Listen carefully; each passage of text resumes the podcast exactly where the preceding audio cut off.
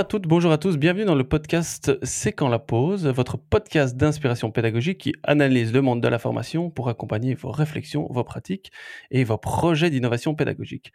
Bah, aux commandes, trois potes, Nico, Lio et Jérôme qui discutent sérieusement mais sans se prendre au sérieux.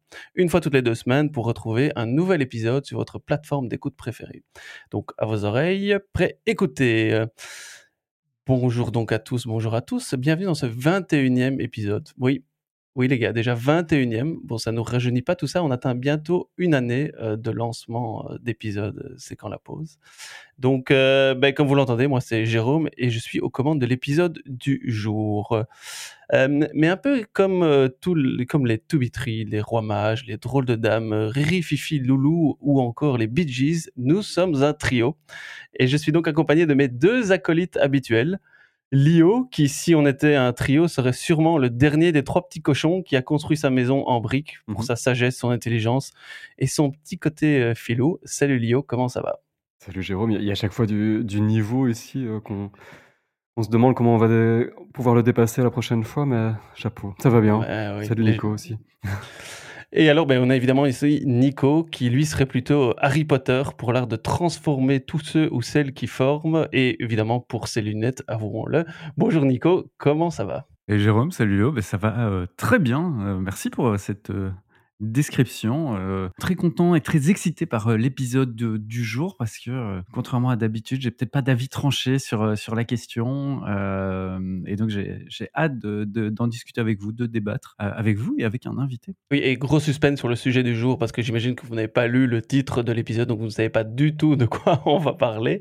Mais avant ça, comme d'habitude, euh, Lio, Nico, une petite anecdote, euh, actualité à nous partager? Ouais, ouais, allons-y. Euh, de mon côté, j'avais plusieurs choses à dire et je me suis dit, allez, parlons un petit peu de Microsoft. Ah bah ça fait longtemps. Oui, ça fait, ça fait longtemps, mais donc, euh, Pourquoi mais ils, ils ont injecté plein de sous euh, chez euh, OpenAI, donc enfin c'est pas une surprise, mais donc une dizaine de milliards d'euros, et on a découvert, enfin personnellement j'ai découvert ça il y a quelques jours, la semaine passée, mais on était, on était euh, au salon, qu'ils avaient l'intention, et donc que c'est déjà lancé je pense, de faire profiter ça à Teams en particulier pour euh, faire automatiquement des euh, comptes rendus de, de réunions et tas de choses utiles que j'ai pas encore euh, vraiment essayé non plus, mais euh, pas mal. Mais donc le produit qui va en profiter en premier lieu, ce sera Microsoft Teams. Sur, euh, on pourra voir dans la vidéo assez facilement quand on l'a quitté. Ça fera des synthèses qu'on devra euh, accepter ou refuser. Bref, ça, ça- ça fera des, des PV et ça nous fera gagner du temps. Pas mal. À, à voir ce que ça va donner. C'est vrai que si on peut gagner du temps, on prend toujours quoi. Donc si la technologie peut nous aider à gagner du temps pour euh, le consacrer à d'autres choses, on est toujours preneur. Oui, et donc ce sera, pardon, ce sera un, un abonnement payant maintenant de, de Teams qui va exister. Je sais pas si ça va exister en standalone, mais ce sera, il y aura un Teams Premium qui va coûter. J'ai vu, j'avais en tête une vingtaine euh, de dollars par mois. Je crois que c'est avoir revu que c'était 10, donc à vérifier. Mais donc ces fonctionnalités de lien avec l'intelligence artificielle seront payantes. Comme ChatGPT qui vient, qui devient payant aussi pour une ouais, partie des- ouais. de leurs services. ouais. ils ont, ils ont déjà annoncé euh, leurs euh, différentes fonctionnalités pour euh, ce Teams euh, Premium et l'usage de l'AI Oui, je, je mettrai le lien. Ils ont, ils ont une belle page. On peut avoir une pré-version et rester informé euh, euh, de, de la sortie euh, complète et, et officielle. Et euh, de tas de petites fonctionnalités, comme je disais. Là, des- Ouais. Mais c'est c'est plus facile de le voir en une vidéo ou en, Ouais. Ou en un compte rendu. Donc je partagerai le, lien. C'est surtout en tout cas pour euh, éviter la prise de notes et avoir des, repères pendant la réunion de qui a parlé euh, et a dit quoi.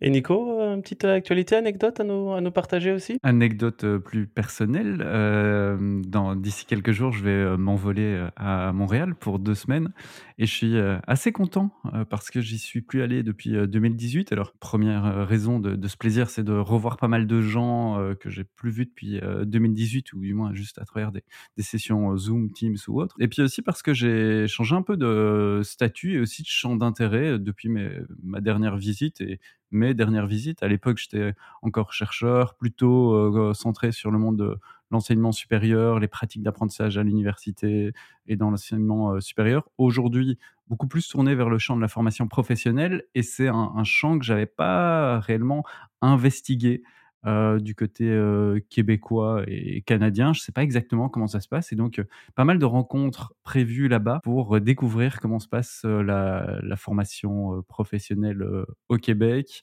quels sont les grands acteurs, comment est-ce que ça s'organise, quelles sont un peu les grandes tendances là-bas? Donc voilà, je reviendrai de ce premier séjour avec quelques chiffres, quelques anecdotes, quelques histoires à vous partager, peut-être des tendances même de ce qui se fait là-bas. Cool, ben on est impatient de, dans les prochains épisodes de voir un peu ton expérience et euh, de partager un peu les retours là-dessus.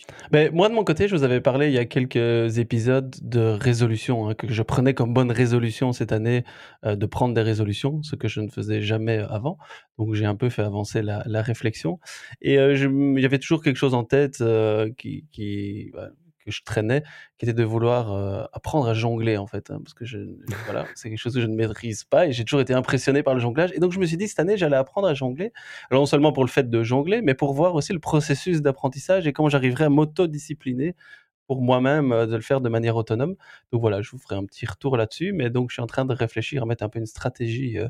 En place pour apprendre à jongler. Et c'est en lien aussi avec la reco que je vais vous faire en fin d'épisode aussi, mais j'y reviendrai. Quoi. Je regardais la date, on n'est pas le 1er avril, donc c'est pas du second degré, c'est vraiment. mais ah non, mais, mais c'est très sérieux. Jérôme, ça, fera de toi un clown complet. Ah, voilà, ouais. Mais écoute, il y en a qui apprennent à rouler, moi j'apprends à jongler, quoi. Hein, chacun ça. C'est vrai, ce, sera ma, prochaine actualité. Dès, que je reviens de Montréal, je serai en, plein dans la partie pratique du permis. Euh, donc, euh, effectivement. on, partagera nos expériences de, du développement de ces compétences. Euh, voilà, chacun de notre côté. Sous couvert de Ah, je veux voir comment est-ce qu'on apprend à jongler les techniques pédagogiques. C'est ça. voilà, bah, je propose que sur ces bonnes paroles, on rentre dans le sujet du jour et dans l'épisode du jour.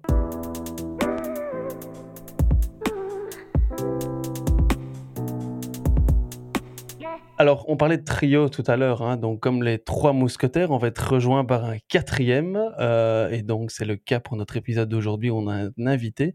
J'ai donc le plaisir et l'honneur d'accueillir notre petit d'Artagnan euh, du jour.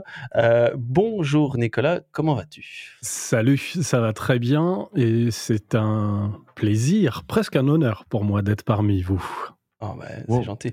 Est-ce que pour ceux, parce que peut-être qu'il y en a encore qui ne te connaîtraient pas, tu peux rapidement euh, te, présenter? En deux mots, pour faire très bref, je vais reprendre l'appellation qui est visible sur LinkedIn J'aime beaucoup euh, me définir Nicolas Lozancic, euh, pour donner mon nom complet.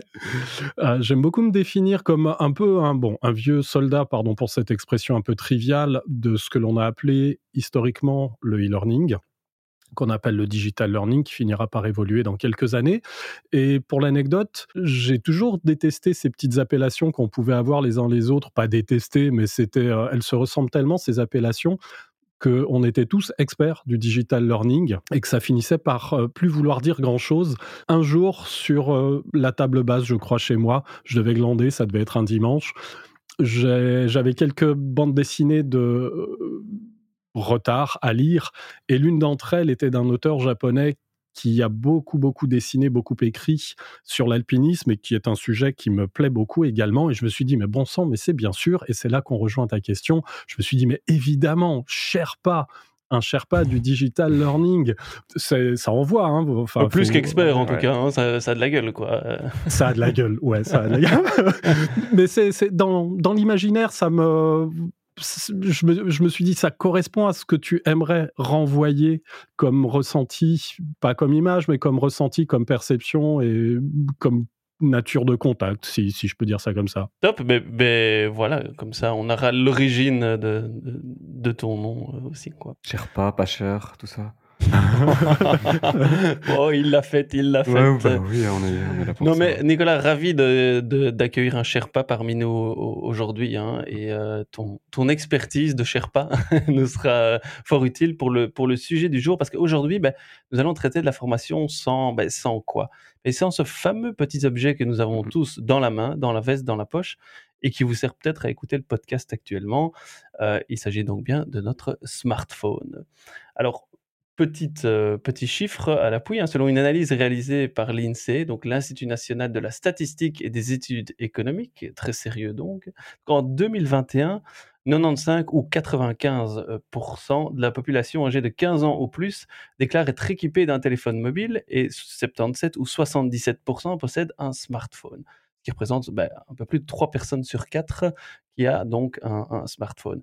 Et ce chiffre grimpe même jusqu'à près de 95, 95%. Décidément, avec les chiffres, aujourd'hui, ils ont décidé de prendre, euh, une, de prendre tous les 70 et tous les 90. Euh, près... Décider de tout traduire. Oui, c'est vrai, c'est vrai. Donc, euh, donc pour les, euh, pour les 15-29 ans, on monte même jusqu'à près de 95% qui possèdent un, un smartphone. Et quand j'ai regardé un peu ces chiffres, je suis tombé au- aussi sur un autre chiffre de cette même étude, à cette même analyse, qui disait que entre 61 et 66% des personnes âgées de 15 à 74 ans filtraient ou refusaient systématiquement les appels. Ce qui est quand même incroyable pour un objet qui est à la base un téléphone, de refuser, euh, de refuser les, les appels. Donc on voit bien que les téléphones actuels ne servent plus, voire plus du tout à téléphoner, mais est-ce qu'ils servent aussi à se former? Et c'est fait un peu la question, évidemment, que nous allons aborder aujourd'hui en s'interrogeant sur ce qu'on pourrait appeler ben, finalement le mobile learning, dans lequel on pourrait mettre le smartphone, tablette ou autre, mais on va ici vraiment se concentrer sur l'aspect smartphone, hein, euh, mais donc voilà, tout ce qui est mobile learning. Alors, afin de bien cadrer le contenu du jour, il convient évidemment de cadrer ce qu'on entend vraiment par mobile euh, learning. Et je me tourne donc vers notre expert Sherpa invité du jour. Nicolas, quelle serait toi ta définition un peu du mobile learning? Je crois que je vais avoir besoin de votre aide pour dresser, établir une définition parce que je, je pense que je vais avoir un petit peu de mal, probablement parce que je suis victime de, des origines de la naissance du nom. Il s'est agi de faire du mobile learning euh, à partir du moment où on s'est dit qu'on pourrait embarquer avec soi son contenu, ce qui est très très juste, mais déjà on a commencé avec des pratiques qui étaient biaisées, c'est-à-dire qu'on voulait le même contenu, ou en tout cas produire l- à l'identique, ou presque à l'identique, ou en tout cas avec les mêmes outils, produire un contenu que l'on puisse consulter sur ordinateur, tablette également à une certaine époque et smartphone, et c'est très rigolo que l'expression mobile learning soit né en excluant quasiment le smartphone parce que peut-être étiez-vous un peu plus jeune que moi à ce moment-là, mais lorsque l'expression est née, on assistait à des conférences, par exemple sur les salons, qui étaient atrocement ridicules, où on devisait pendant des minutes entières sur la dimension des écrans et on se questionnait sur la bonne dimension des écrans. Je ne vais pas rester sur ces impressions-là, mais le mobile learning, je vais peiner, je vais peiner à le définir parce que, bah, comme je le disais, il y a aujourd'hui un certain nombre d'acteurs qui sont positionnés sur ce secteur d'activité. On a créé ce, petit casier dans le digital learning parce qu'on aime bien ranger les choses bien proprement, les mélanger, ça marche pas, euh, ou en tout cas on n'aime pas. Et, et finalement, ça a restreint cette définition. Euh, j'ai pas, j'ai pas envie, en quelque sorte, de poser une définition qui soit limitante ou qui limite, parce que aujourd'hui, je vais avoir une position et presque un militantisme, et, c'est même l'objet de toute mon activité en cours et à- en devenir, c'est de partir du postulat que le smartphone, c'est le point de départ de tout formateur, de tout euh, expert qui veut créer du contenu. Je ne conçois qu'avec quelques difficultés, euh, alors que je ne suis pas tout jeune, hein, mais je, conçois très difficilement que ça ne soit pas le point de départ. C'est-à-dire que l'on ne commence pas par le mobile learning. Et si je dois peut-être donner une définition, c'est que ce serait où la porte d'entrée vers le digital learning, c'est le moyen le plus simple, le plus démocratique, le plus efficace de produire, diffuser des contenus et les faire circuler. Et donc, dans ta définition, c'est quasi du mobile euh, ou mobile teaching parce que tu, tu le vois avant tout comme un outil de production pour le, le formateur, le concepteur de, de formation, etc. Donc, euh, c'est la dimension euh, teaching. C'est surtout un outil de production. Ouais, j'ai eu la, la- la même difficulté que toi hein, sur la, la réflexion, sur la définition. Moi, je voyais, enfin, je me suis posé trois sous-questions autour de la définition de mobile learning. C'est est-ce que le côté mobile, il est lié device, à l'outil, et donc euh, on, on utilise un outil mobile, mais peut-être complètement de manière sédentaire pour apprendre Est-ce que c'est plutôt le contenu qui est pensé pour le, le mobile et parfois du contenu très court pensé pour le mobile peut quand même être utilisé sur des outils qui ne sont pas mobile par essence, comme un ordinateur Ou est-ce que c'est l'usage Peut-être utiliser même des contenus, quels que soient les, contenus, c'est vraiment dans l'usage par l'apprenant que se fait le, le côté mobile. Et donc, c'est un usage mobile, quel que soit le type de contenu, euh, et voir quel que soit le, le type de device. Et donc, c'est ça, c'est, ce, ce côté mobile learning, il, il, est lié à différentes dimensions. il faut voir où on, on pose le, le curseur. Euh, voilà, je ne sais pas ce que ça vous inspire, je, Lio. Je ne sais pas si j'ajoute une dimension en disant ça ou si c'est compris dans, dans celles qui ont déjà été évoquées, mais il y a aussi cet apprentissage euh, en, en mobilité. Ouais, c'était ma dernière partie sur vraiment l'usage. Autant j'aurais du mal à définir ce mobile learning qui, euh, qui serait apprentissage sur téléphone portable, autant je suis très à l'aise de parler parce que je trouve ça plus intéressant de parler sur cette notion d'apprentissage qui se passe sur euh, qui se passe souvent sur téléphone, mais pas uniquement quand on est euh, ailleurs que sur son lieu d'apprentissage euh, préféré, habituel quoi. Lire un, livre et surligner en quelque sorte dans ce livre dans le métro et prendre des notes par rapport à ce livre pour acquérir des connaissances qui sont issues de ce livre, est-ce que c'est du mobile learning? Ou est-ce que c'est lié à une euh, technologie, c'est ça? Oui, c'est ça. C'est finalement, est-ce qu'on est plutôt sur l'usage qui se fait dans la mobilité ou est-ce que c'est lié au device et qui, à nouveau, peut être dans une approche très sédentaire, mais euh, liée à, à l'outil qu'on utilise? Peut-être que Jérôme euh, qui va, va, va, nous éclairer. Non, mais ça prouve bien que le sujet est très vaste et peut être interprété de différentes manières. Hein, et donc, euh, peut-être prendre ici un, un, parti pris pour, pour l'épisode aussi, de dire on va cadrer par rapport à ça et on se rend bien compte, sur base de toutes les définitions, le contexte que vous avez pu donner, que ça peut être autre chose que ça ou plus large que ça. En, en tout cas, ici, cadrons l'épisode par rapport à l'utilisation du mobile et du smartphone, hein, pour être encore plus mmh. précis, euh, pour faire apprendre. Hein, donc un, un, peu un outil pédagogique pour euh, fa faire apprendre. Hein. Donc prenons ce parti-là euh, aussi pour, pour cadrer un peu. Et, et, et, justement sur cet aspect, voilà, outil pédagogique pour faire apprendre, euh, quelle est un peu votre, euh, votre histoire, votre historique sur l'utilisation du smartphone dans ce cadre-là?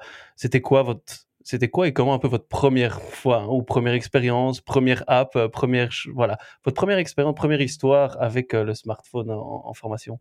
Euh, Nicolas disait qu'on était assez jeune et, en même temps, euh, je crois qu'on, enfin, j'ai fait toutes mes études quasi sans, smartphone, donc je l'ai, j'ai pas eu, pu euh, l'expérimenter vraiment en tant qu'apprenant. Je crois que moi, en tant qu'apprenant, a, ça a été euh, l'une des premières apps, ça a dû être Duolingo, quelque chose comme ça. Mais donc à des fins plutôt euh, pédagogiques, il y, a, deux expériences assez euh, concomitantes. C'est que la première, c'est qu'à l'université libre de Bruxelles, au début de ma carrière, ben, j'ai mené une recherche-action autour du, podcasting à l'université, donc à la fois l'enregistrement des cours mis à disposition en vidéo et également la réalisation de courtes vidéos pédagogiques, d'explication de concepts, de préparation des travaux pratiques, etc. Et à l'époque, euh, le slogan d'Apple autour de, ce podcasting universitaire, c'était apprenez tout, n'importe où, n'importe quand, euh, en poussant un peu l'idée du mobile learning. Et ce que j'ai pu observer à l'époque, et probablement lié aussi à ce que Nicolas disait, on va pouvoir en discuter dans l'épisode, c'est qu'en contexte réel, ben, les usages des étudiants, c'était surtout soit du non-usage de ce côté mobile ou euh, de, l'usage de ces outils mobiles, mais de manière très sédentaire, à la bibliothèque, etc. Donc c'était euh, pas du tout du mobile learning. Ils passaient pas leur temps à écouter les, les, les, les petites vidéos de cours n'importe où en mobilité, etc. C'était souvent des usages sédentaires, on pourrait y revenir. Deuxième expérience. C'était du, mobile immobile, quoi. Voilà, c'était ouais, du, du, mobile sédentaire. Et, et, plus ou moins au même moment, euh, j'enseignais également dans une année de spécialisation pour les enseignants euh, du primaire du secondaire ici en, Belgique, une quatrième année de spécialisation au numérique. Euh, et lors d'une des séances d'information, je crois que c'était en 2013, on a eu une partie de, de, participants à cette séance d'information qui sont arrivés. C'était des enseignants et des enseignantes qui sont arrivés en disant on a reçu euh, des tablettes, alors c'est pas des smartphones, mais là c'était des tablettes euh, dans, dans, dans, nos écoles. On sait pas du tout quoi en faire, donc on vient ici pour avoir des idées, pour apprendre à les utiliser. Et à ce moment-là, j'ai été un peu forcé de m'y intéresser. On a creusé avec eux toute l'année, on a, eu pas mal de projets autour de ça. Mais autant au départ, j'étais assez, on va dire, pas réfractaire, mais je, me posais beaucoup de questions sur l'intérêt de ces, outils. Euh, du moins du point de vue euh, apprentissage. Et puis là, ça m'a forcé à mettre les mains dans le cambouis. Et peut-être un peu comme euh, Nicolas, on, les a plus utilisés à des fins de production pédagogique, de, comme outils vraiment de conception pédagogique, beaucoup plus que comme outils d'apprentissage et parfois d'outils de co-conception aussi par les élèves de, matériaux pédagogiques. On y reviendra. Voilà un peu les deux expériences qui en fait datent d'il y a une petite dizaine d'années, donc ça reste assez récent pense que ma première fois, elle a suscité une grosse frustration et je crois que c'est avec, euh, la même application. Mais, euh, donc au 1 balbutiement donc avec, euh, Duolingo aussi, au premier balbutiement, les premières versions, on se plein d'éditeurs se disaient qu'ils devaient développer des choses, pour, le smartphone, mais il y avait pas encore beaucoup, je, suppose, je caricature, mais pas encore énormément de, de réflexion pédagogique. C'est juste, on voulait exploiter quelques finesses de l'outil. Et du coup, ça a généré de la frustration parce qu'on ne savait pas faire grand-chose. On pouvait, euh, on pouvait, ou alors j'étais pas très doué, mais on, pouvait juste euh, appuyer sur le bon mot de vocabulaire. Et on, si on voulait apprendre une langue, on n'apprenait pas une langue, on apprenait euh, quelques mots, une suite de mots. Et l'outil ne permettait pas de faire encore énormément. Il n'y avait pas de, synthèse vocale ou c'était pas suffisamment poussé. Donc, donc il y a il y a eu une petite frustration qui a fait que finalement je l'ai plus trop, euh, utilisé dans ce contexte d'apprentissage-là jusqu'à, euh, jusqu'à ces dernières années. Mais donc comme on parle de première expérience, je suis resté sur une frustration. Mais je pense que ce qui m'a accompagné, par contre, c'est, euh, toute cette dimension, tutoriel vidéo. Donc ça, on prend, c'est toujours le petit écran qu'on a près de soi, que ce soit pour une, une recette de cuisine ou, ou pour une explication, de une synthèse d'une notion qu'on a vue en cours. Ah ça, on a, on a près de soi. Donc, en fait, c'est finalement pour du très euh, transmissif, euh, du, du, rappel de, du rappel transmissif notionnel euh, ou de d'étape par étape, quelque chose à suivre en fait. Des procédures aussi. Ouais, des procédures. Donc je pense que c'est ça, une, une, frustration en matière de, de réel apprentissage et interactivité et, euh, et, une grande efficacité euh, du côté de suivre des procédures parce qu'on a le petit écran qui nous accompagne. Oui, ça qui est au plus près de la réalité au moment où on a besoin, à côté de l'action qu'on a besoin de faire aussi. Donc, euh, ça peut faire comme ça. et toi, Nicolas, c'était aussi Duolingo ou autre, autre chose? Bah, les, premières fois, ça a été, oui, soit à titre personnel ou, ou avec mes enfants hein, à l'époque les applications des petits jeux pédagogiques pour enfants. Après, à titre perso, oui, les podcasts, les vidéos, absolument, les applications d'apprentissage de langue. Mais on n'est pas si éloigné de ce que l'on aurait pu faire sur un ordinateur, par exemple, avec ces usages-là. Et si je restreins peut-être les premières expériences au terminal ou à ce qu'il également, je vais, je vais avoir par exemple d'un côté, et ça nous renvoie déjà il y a une bonne grosse dizaine d'années où avec un collègue de travail, on a commencé à jouer avec la réalité augmentée. Mmh Et de surcroît, aujourd'hui, si on se propulse bien des années plus tard, alors c'est pas le cas de tous les smartphones aujourd'hui encore, mais on a des capteurs, comme par exemple sur un iPhone, des capteurs LIDAR qui nous permettent des choses absolument fabuleuses. C'est là que j'irai peut-être compléter la définition que l'on a commencé à donner tout à l'heure. Il y a un autre, euh, quelque part, une autre expérience faite ou imaginez, elle aussi, il y a plus de 10 ans, tout ça nous renvoie à peu près à, l'époque de l'iPhone 4 ou 5, où on s'est dit, mais c'est extraordinaire, ça va bousculer entièrement les façons dont on va apprendre et apprendre ensemble dont on va créer ensemble des ressources pédagogiques. Donc à la fois les créer et les consommer parce que bah, c'est cet instrument que l'on utilise pour tout, aujourd'hui qu'à l'époque on commençait à utiliser pour à peu près tout, c'est-à-dire communiquer, capter ce que l'on peut capter avec, du son, de l'image, pouvoir rapidement l'assembler dans une appli qui est immensément facilitante et pouvoir le diffuser tout aussi rapidement. C'est quelque part ce qu'on irait euh, placer dans, ce que je vais à peine nommer, puis euh, je ne vais, vais pas non plus faire du hors-sujet, mais ce qu'on pourrait commencer à appeler les apprentissages entre pairs ou le social learning, et je referme tout de suite la parenthèse, mais c'était évidemment un grand, une grande autoroute qui s'ouvrait vers ces usages-là. Et, moi, ça a bouleversé. Hein. C'est une expérience que l'on a vécue. Ça a bouleversé notre quotidien pendant des années dans la boîte où je bosse, parce qu'on s'était lancé véritablement dans la création d'une solution qui permettait d'avoir une mise en musique, une orchestration de ces usages-là. Alors, entre ce qu'il est possible de faire et ce que l'on fait aujourd'hui en mobile learning, il y a encore un fossé. Ça rejoint euh, ce que je voulais euh, introduire ici maintenant. Tu as fermé la parenthèse sur apprentissage entre pairs, social learning. Je vais pas la réouvrir, mais je vais faire un petit lien. Parce que selon une étude de, de Baran en 2014, il dit la plus grosse plus-value de l'apprentissage par smartphone est qu'il permet d'étendre l'interaction en dehors de l'espace classe de formation, euh, justement. Donc ça rejoint un peu effectivement ton, ton propos là-dessus. Mais donc Nicolas et, Nico, vous qui êtes plutôt formateur, animateur, on en a un petit peu parlé, mais donc est-ce que vous voyez l'utilisation du smartphone plutôt à des fins purement d'animation, de création, les deux, ou voilà, comment est-ce que vous l'utilisez un peu?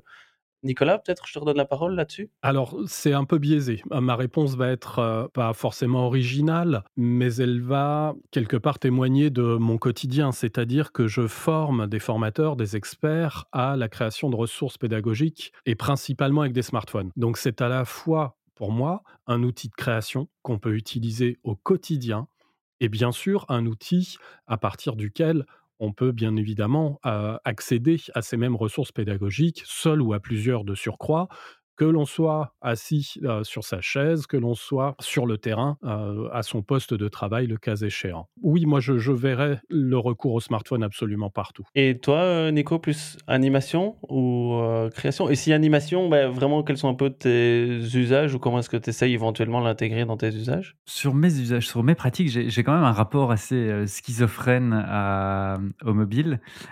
autant j'ai tendance à, bannir ces, ces outils lors de mes sessions en, présentiel, ou du moins avoir des usages très, euh, très segmentés.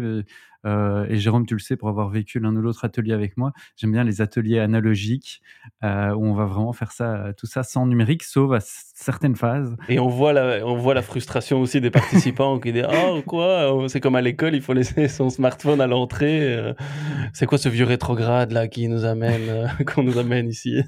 Ou du moins l'utiliser le, ouais, lors, de, lors de certaines phases de, de recherche, peut-être de, de, de vote, etc. Mais vraiment cadrer l'usage de l'outil je pense qu'on y reviendra par la suite, parce qu'il y a toutes des problématiques autour de la tension, autour de, de euh, la concentration, autour du fait de, rester euh, euh, focalisé, focus et concentré dans, dans, une tâche. Donc voilà, en, ce rapport schizophrène, c'est d'une part avoir tendance à, quasi le bannir lors de mes sessions en présentiel ou vraiment d'encadrer son usage, autant quand je vais concevoir un, parcours à distance, c'est presque le penser mobile first, c'est-à-dire dire ça doit avant tout fonctionner sur mobile, et ensuite on va voir ce que ça fonctionne également sur, euh, sur ordinateur, etc. Parce que si on le pense dans l'autre sens, souvent, ce que je, qu'on va remarquer, c'est euh, que bah, finalement, on le fait avant tout pour, euh, pour un ordinateur et on le pense pas nécessairement pour le mobile. On oublie le mobile et puis finalement, c'est jamais responsive, c'est jamais adapté au, mobile. Donc là, je pourrais donner certains exemples, mais voilà un peu mes, mes usages et, et je dirais ouais, à, la fois dans les usages cadrés que je peux avoir lors de sessions présentielles, c'est du mix entre des moments de, d'animation, de création de création avec les participants, de pouvoir prendre des photos, les échanger, etc. Et donc, oui, c'est un, mix un peu de ces, éléments-là. Tu parlais un peu de responsive. Moi, c'était aussi une première expérience avec mon mobile. C'était ben, avant les apps en tant que telles, c'était de pouvoir utiliser le navigateur via son smartphone pour aller consulter des ressources qui étaient sur un site web, mais qui étaient prévues pour un, pour un browser classique ou un laptop. Hein. Et donc, euh, avant vraiment l'apparition des apps qui étaient spécifiques au niveau ergonomie pour le smartphone. Donc, c'était un peu mes premières euh, expériences euh, là-dessus. Et Lio, toi qui es plus ben, fournisseur aussi de plateformes avec travail pour les fournisseurs de plateformes. Est-ce que tu vois chez tes clients une, une demande par rapport au mobile et quel type un peu de demande ou est-ce qu'ils justifient un peu le pourquoi est-ce qu'ils auraient besoin euh, d'une version mobile de votre plateforme? Oui et non, c'est-à-dire que oui, il y a une demande parce que je pense que on veut toujours que ça fonctionne partout. Indépendamment de l'usage qui en sera fait, on veut que ça fonctionne, on veut que ça puisse fonctionner. pour ouvrir encore une autre parenthèse, j'ai un petit problème avec ça pour abonder dans ce sens-là, c'est que on a toujours euh, c'est peut-être les gourmands qui sont comme ça. On veut tout plein, on veut tout plein d'informations, on veut avoir, euh, on veut avoir tous les films, on veut avoir tous les livres, et finalement, on n'en fait pas d'usage. je crois que dans l'apprentissage, c'est un petit peu comme ça aussi. On veut que ça fonctionne euh, partout, on veut tout avoir à disposition partout, mais je pense que les, utilisations, enfin les usages restent très, euh, finalement très traditionnels. Et vous avez des statistiques de l'usage de votre plateforme en termes de, enfin, d'outils et Je- de Peut-être qu'il y a des chiffres, moi je ne les ai pas, mais en tout cas, on n'assume pas le fait que la plateforme euh, fonctionne sur mobile. On n'a pas d'application euh, liée à la plateforme et il n'est pas assumé le fait qu'elle fonctionne sur mobile parce que en tant que plateforme, et je peux comprendre, elle dépend surtout de ce qui est à l'intérieur. Donc euh, elle héberge des contenus et ce sera surtout tributaire. Quand bien même la, la plateforme s'afficherait correctement, elle reste tributaire de, de ce qu'elle encapsule. Donc euh, si elle euh, si elle euh, si elle encapsule un module fait sur Articulate, Storyline, ça va pas trop bien s'afficher. Encore que ça dépend, peut-être en peut-être en, en paysage, mais pas en, pas en portrait. Si si c'est juste de la vidéo, ça va très bien fonctionner. Donc c'est très tributaire très tributaire de ça. Par contre, il y a, y a j'ajouterais peut-être un petit mot au précédent, donc animation ou création, quelque chose qui pour lequel euh, la société pour laquelle je travaille propose une, application et je trouve que ça se justifie tout à fait. Elle est réclamée et elle est très utilisée. C'est pour tout ce qui relève de la rétention. Donc là, c'est pas, euh, c'est pas en termes de, c'est pas en, enfin, ça pourrait être, euh, on utilise le terme rétention, ça peut, c'est un, usage qui est derrière ça. C'est pour, non pas pour se former, mais soit pour, pour vérifier des acquis, pour faire durer le fait que la matière qu'on a vue tourne dans notre tête par des petites questions euh, ponctuelles. Ça, ça marche bien sur smartphone. L'outil s'y prête bien. Et, euh, et puis, il y a des détournements possibles de cet outil-là, par exemple, en amont d'une formation pour, euh, pour évaluer des, des préconceptions, ce genre de choses-là. Et ça rejoint, en ayant préparé un peu l'épisode aussi, de voir un peu ce qui ressortait, les, les avantages, ou en tout cas les cas d'usage mis en avant par la littérature pour le, le smartphone. Et donc, c'est ça, c'est ancrage dans la mémoire à long terme, évaluation, micro-learning, partage de vidéos, podcasts ou autres, onboarding, euh, donc voilà, tout, tout ce genre de Mhm. choses euh, aussi. Moi ici, aussi, partage d'expérience par rapport, bah, nous, en tant qu'organisme de formation, on utilise aussi une plateforme, et donc on voit aussi nos, nos clients euh, par rapport à la, la oui, l'adhésion par rapport au mobile, parce que notre plateforme a une app spécifique, hein, donc on peut retrouver tous les, tous les contenus, mais on n'a pas une si grande demande que ça. Chaque année, on revient avec la question, OK, il y a une app, est-ce qu'on la pousse, est-ce qu'on l'utilise, est-ce qu'on la customise? Euh, et, pour l'instant, on est encore très prudent par rapport à ça, parce qu'il n'y a pas encore une réelle demande. Alors on est dans le contexte de la formation professionnelle aussi, où euh, bah, beaucoup de personnes ont accès à, un ordinateur et donc suivent la majorité des formations. Mais on, voit que ça vient aussi, et ça c'est plus de l'usage, de la réalité.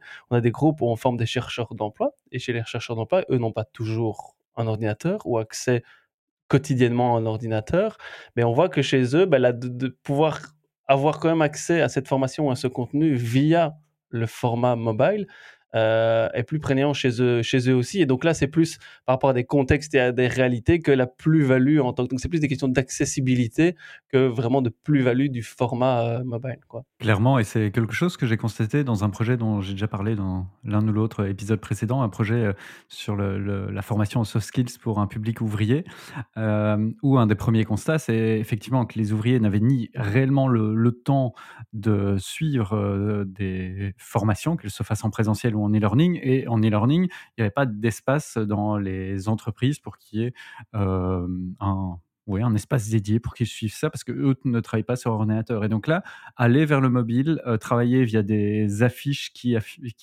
présentent des, des, QR codes que eux-mêmes peuvent scanner euh, et ensuite accéder à des micro-contenus, c'est la manière qui a euh, permis de, de toucher ce public-là. Donc effectivement, tant le, le mobile peut parfois être un, un outil qui, qui, va être difficile à, mettre en œuvre chez certains publics, et pour d'autres, ça va être vraiment l'outil qui permettra de les accrocher vis-à-vis -vis de, de, certains contenus. Et là, je retrouve ce que tu disais sur les, les chercheurs d'emploi, à ce qui s'est passé ici pour les ouvriers. Vos remarques sont super intéressantes parce que ça positionne, en fait, euh, c'est révélateur de ce qu'est aujourd'hui la formation digitale.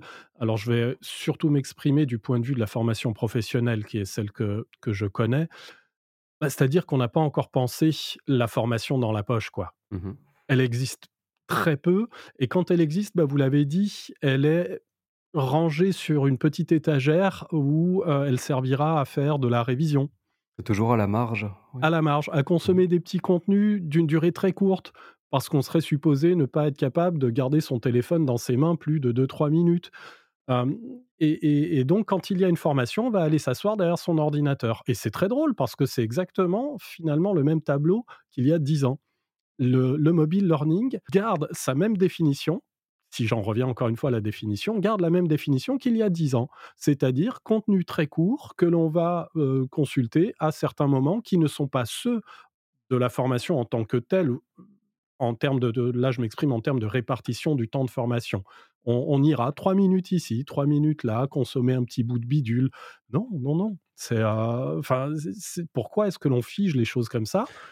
Alors que quand on voit le temps qu'on passe sur notre smartphone aussi, peut-être que plus. euh, Exactement. alors, euh, peut-être pas autant que sur notre ordinateur, enfin, ça dépend du job qu'on fait aussi, mais en tout cas, le temps qu'on peut passer. Et moi, je fais souvent le parallèle avec la vie privée aussi, hors contexte professionnel. Comment est-ce qu'on apprend dans notre vie privée? Là, on n'a aucun problème à vraiment utiliser, alors avec une autre intention, hein, on peut évidemment avoir ce débat-là, mais ce smartphone pour former, apprendre et autres. Et par contre, en contexte professionnel, c'est Oui. encore un peu compliqué ou pas le réflexe. Et donc, la création de contenu aussi, hein, plus pour rejoindre ton, ton domaine aussi ou ton propos, euh, Nicolas, création de contenu pour l'aspect privé, on fait ça tout le temps à longueur de journée. Euh, et c'est vrai, quand on passe dans un contexte professionnel, on se sent moins légitime peut-être de de le faire aussi. Et pour enfoncer le clou, je ne veux pas être caricatural, mais on a sur le marché une tripotée d'agences qui créent des serious games. Combien d'entre elles le font sous la forme d'une appli pour la distribuer de surcroît hyper facilement et pour le diffuser sur des terminaux, des smartphones qui ont cinq fois plus de puissance que la puissance de l'ordinateur moyen d'un collaborateur en entreprise, il y en a très peu.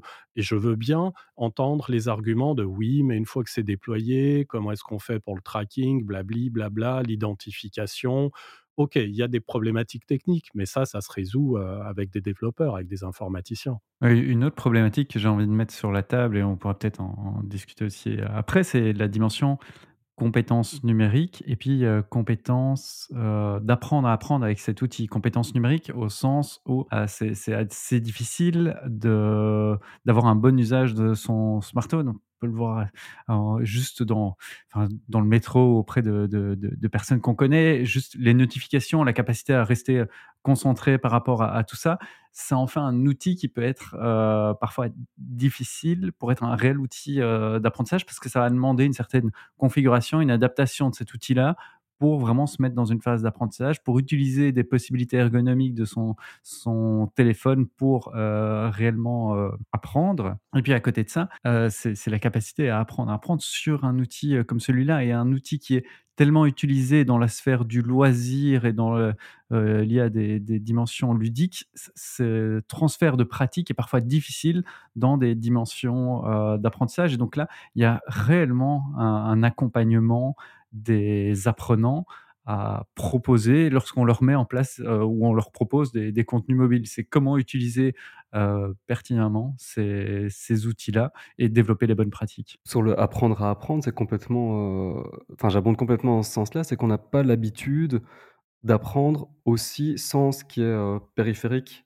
C'est-à-dire comment est-ce qu'on va retenir? Enfin, on a l'habitude de prendre des notes, on a l'habitude de surligner. Là, on a le sentiment d'être passif, on a l'impression qu'en fait, ça va pas rentrer par une oreille, sortir enfin, rentrer par un œil, sortir par la par l'autre et je pense que c'est cette posture-là là aussi qu'il faut, heu, qu'il faut travailler et j'ai l'impression que qu'on sous-exploite clairement l'outil et que du coup, on l'exploite pas juste trop peu, on l'exploite sans doute mal et heu, sans doute que c'est dû à une incompétence technique peut-être? Je je sais pas trop ou ou si si elle est pas technique, alors elle est pédagogique? Ça veut dire qu'on sait pas trop comment intégrer des des dispositifs de cette manière-là dans un dispositif, heu, plus heu, des dispositifs mobiles, dans des dispositifs pédagogiques plus larges. J'ai l'impression qu'on est comme tu dis, on a en fait, dans le monde de la formation, on a toujours un peu de retard et c'est, c'est lié à une, une incompétence, une incompétence technique, je pense. Nicolas, tu penses que c'est que c'est ça? Je vais placer ça sous, sous l'angle de la difficulté à appréhender le développement pour mobile aujourd'hui dans nos métiers. On Mmh a passé euh, pratiquement 15 voire 20 ans à créer un modèle de production qui soit entendable en termes de durée de production et de coût que le mobile aujourd'hui ne parvient pas à satisfaire ou, ou très très peu en passant par les solutions du marché chez nous du digital learning. Il y en a quelques-unes, mais elles font des choses dans leur segment d'activité et n'exploitent pas, comme tu l'as dit, le champ des possibles sur un smartphone. Je pense qu'aujourd'hui, il y a encore beaucoup de choses à créer et à produire. Je pense qu'on commence à aborder un peu les avantages, les limites euh, de tout, tout le mobile euh, learning. Mais je propose qu'avant ça, on fasse euh, notre, petit, notre petit jeu habituel et auquel je vais vous Ah. soumettre quelques petites, quelques petites Ouais. questions.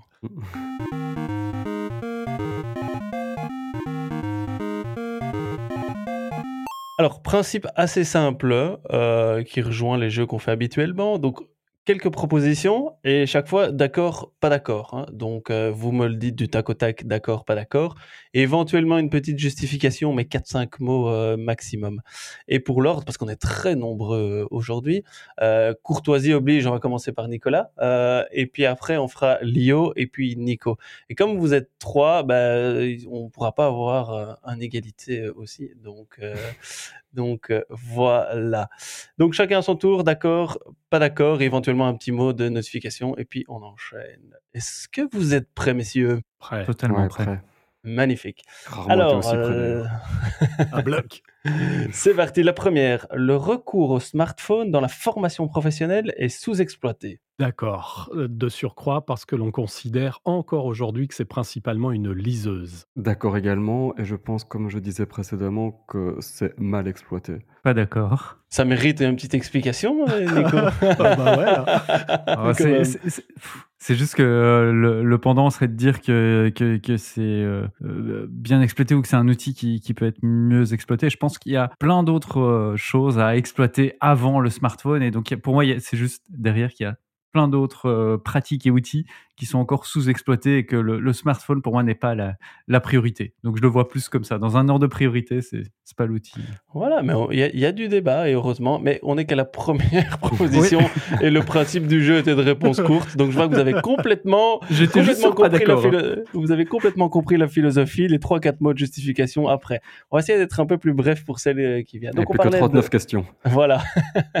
on parlait donc au recours la formation euh, de- du smartphone dans la formation professionnelle qui est sous-exploité. Maintenant, le recours au smartphone dans l'enseignement ou l'éducation est sous-exploité. Je suis d'accord, c'est même interdit dans le collège de mon fils. C'est c'est ce que j'allais dire aussi. c'est je- De mon temps, c'était interdit, mais ça remonte pas mal. Et je pense pas que ce soit valorisé euh, du tout maintenant, malheureusement. Donc je suis plutôt d'accord avec ça. Sous-exploitation. Et là, je suis aussi euh, d'accord, euh, parce que de mon point de vue, ce serait une porte d'entrée pour développer les compétences numériques des jeunes, de les amener à utiliser ça à des fins pédagogiques. Je propose pour la fluidité du jeu, c'est qu'on essaye de se limiter au d'accord, pas d'accord, et après on aura un petit temps si vous voulez nuancer ou réexpliquer, parce que sinon en fait ça devient des grosses questions et c'est ça perd un peu la dynamique. Donc simplement d'accord, pas d'accord, et après on aura un petit espace si vous, enfin un petit temps pour euh, nuancer euh, éventuellement. Parfait. Le smartphone permet une accessibilité accrue à l'apprentissage. D'accord. D'accord. Pas d'accord. Le smartphone permet un engagement renforcé de l'apprenant. D'accord. D'accord. Pas d'accord. Le, en continuant, le smartphone permet une personnalisation plus aisée des apprentissages. Sans opinion. Joker. Il Joker, sort son joker. Joker, Il sort son joker. Ouais, j'étais sur un pas d'accord. Bien assumé, comme on l'entend. Ni- Nico Pas d'accord également. Avec son smartphone, il est plus facile d'animer une session de formation que de créer du contenu. J'ai pas le droit à un deuxième joker. Ah non, ah non, alors, non, non. alors je, vais, je vais quand même dire je suis d'accord. Je suis, je suis d'accord aussi. Pas d'accord. on, on va avoir une grosse session de feedback. Ouais. Le débrief va être chaud. hein. Le alors, le smartphone est uniquement un gadget de l'apprentissage. Pas d'accord du tout. Pas d'accord. Aujourd'hui, oui, en fait, d'accord. Je pense pas C'est ton joker, ça, Lio non, non, mais aujourd'hui, j'ai l'impression que c'est un gadget de l'apprentissage, oui. Mais je D'accord, suis pas d'accord que ça le reste. Nico? Euh, pas d'accord. Le smartphone est plus utile pour l'apprentissage informel que pour l'apprentissage formel. Pas d'accord. Pas d'accord. Pas d'accord. Sherpa est vraiment un super chouette nom à la place d'expert. Je vais être un peu d'accord. D'accord. D'accord. t'as hésité, t'as hésité, Nico. T'as Non, hésité. non, merci, donc Nico. voilà, voilà, va- validé, validé, moi, Sherpa. Euh, ben, donc on voit, il y en avait pas mal euh, où Nico, Nicolas et Lio étaient d'accord et, et Nico un peu moins. Est-ce que tu veux euh, peut-être Nico laisser la parole sur justifier certaines choses ou nuancer, argumenter? Oui, bah, c'est peut-être une, une position un peu de, de- de principe, mais c'est le, le côté peut-être euh, approche trop technocentriste euh, lorsqu'on va ou technocentré lorsqu'on va dire euh, un outil permet l'accessibilité permet plus d'engagement, permet une personnalisation. J'ai l'impression qu'on rentre dans tous les stéréotypes euh, autour du numérique, où euh, le, numérique va transformer les, pratiques. Et, souvent, dans les discours commerciaux, c'est ce qui va être aussi, ce qui va revenir. C'est vraiment plus d'engagement, plus d'accessibilité. Non, c'est pas l'outil en lui-même qui va transformer les pratiques. Il y a énormément de choses à mettre autour. Et le smartphone, effectivement, dans certaines conditions, peut être très intéressant. On l'a dit pour les, chercheurs d'emploi, pour les ouvriers, ça permet un accès à l'apprentissage qui serait pas possible sans cet outil. Et limite, c'est du côté des ouvriers, projet que je connais, les ouvriers ne se formeraient pas aux soft skills s'il n'y avait pas cet outil. Par contre, dans plein d'autres cas, ça va pas permettre plus d'engagement ni une meilleure accessibilité. au contraire, on, va voir que ça va entraîner plus de problèmes, etc. Donc c'est un peu cette prédominance de se dire l'outil transforme les pratiques. Je préfère être pas d'accord pour nuancer plutôt que d'être d'accord. Et voilà. Léo, je comprends bien ce que, tu, ce que tu veux dire et je suis et je suis pas d'accord. non, je, je, veux pas dire que je te rejoins, mais je, ouais, je, comprends bien. Mais là où, où l'outil a quelque chose de particulier, c'est qu'il amène une autre pratique possible, c'est-à-dire d'apprendre ailleurs. Comme on, comme on disait au début qu'on ne retenait pas cet élément de la définition, malgré tout, on, ça crée de peut-être un peu plus d'engagement parce que dans des endroits où on, on devait renoncer à apprendre euh, précédemment, maintenant on peut amener cet apprentissage possible avec nous c'est peut-être dans ce... L'outil amène une nouvelle pratique, un nouvel usage et emmène l'information ailleurs. Et c'est pour ça que je trouve que c'est plutôt pas mal. J'ai l'impression que c'est quand même possible sur d'autres outils. Alors, je donnais l'exemple ah un peu caricatural du, du livre qui, qui, est aussi euh, mmh mobile, etc., mais qui pourrait être un, manuel. Euh, ça peut être aussi euh, d'autres types de, de, contenus qui, qui peuvent l'être. Donc, effectivement, et dans certaines situations, ça peut améliorer cette accessibilité, mais c'est pas à nouveau cette peur des discours un peu propagandistes de, se dire ça, ça transforme les, les, choses, ça améliore l'accessibilité, mettez en place le mobile learning, ça va changer tout l'apprentissage dans votre organisation. De toute façon, il, suffit d'utiliser ChatGPT et on apprendra mieux. Hein. C'est la solution à tout.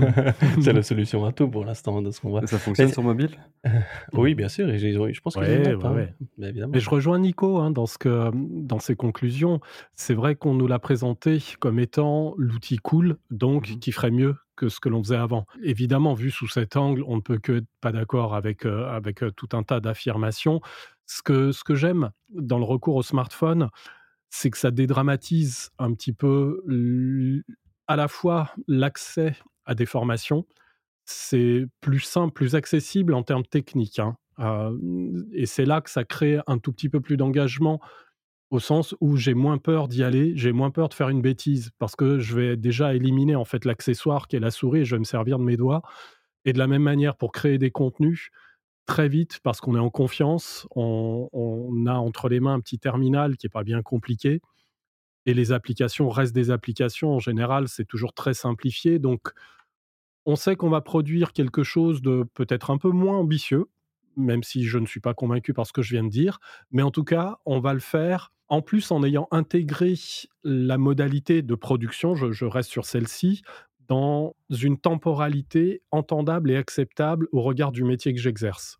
Je ne peux pas aller m'asseoir des heures durant, des semaines durant derrière Storyline, et je peux vous affirmer que j'ai jamais vu quelqu'un. J'ai formé plein de gens à Storyline. Hein, été le premier revendeur en France de l'outil, et j'ai jamais vu. On a vendu des licences, on a fait les contenus à la place de, celles et ceux qui les achetaient parce qu'ils pensaient pouvoir le faire alors que c'est un vrai métier et à temps plein. Alors peut-être que pour le mobile, on pourrait aussi euh, prochainement dire ce genre de choses, mais euh, enfin voilà, voilà pourquoi je, oui, je rejoins aussi enfin, ce que disait Nicolas.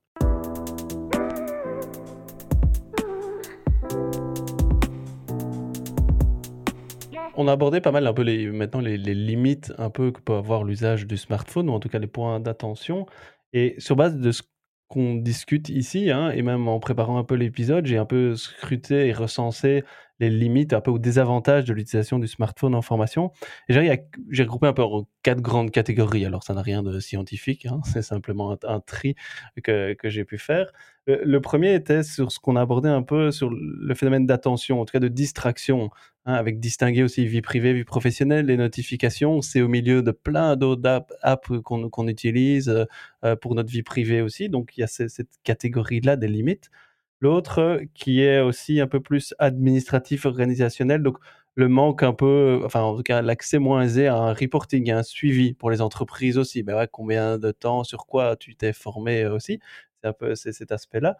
Le troisième niveau, peut-être un peu plus cognitif, c'est on est, enfin, ce qui ressort, c'est plus difficile pour un apprentissage purement théorique, expliquer un concept ou autre. Alors là, chacun aura son avis là-dessus. Je le rejoins peut-être un petit peu moins, mais bon, voilà. Euh, et alors le dernier, et ça ce, ce dont on parlait, c'est l'aspect plus technique, hein, avec euh, l'accès à l'équipement, la fracture numérique, les compétences numériques aussi. Donc euh, voilà, c'est les quatre grandes limites, catégories en tout cas de, de, désavantages par rapport à l'utilisation du smartphone.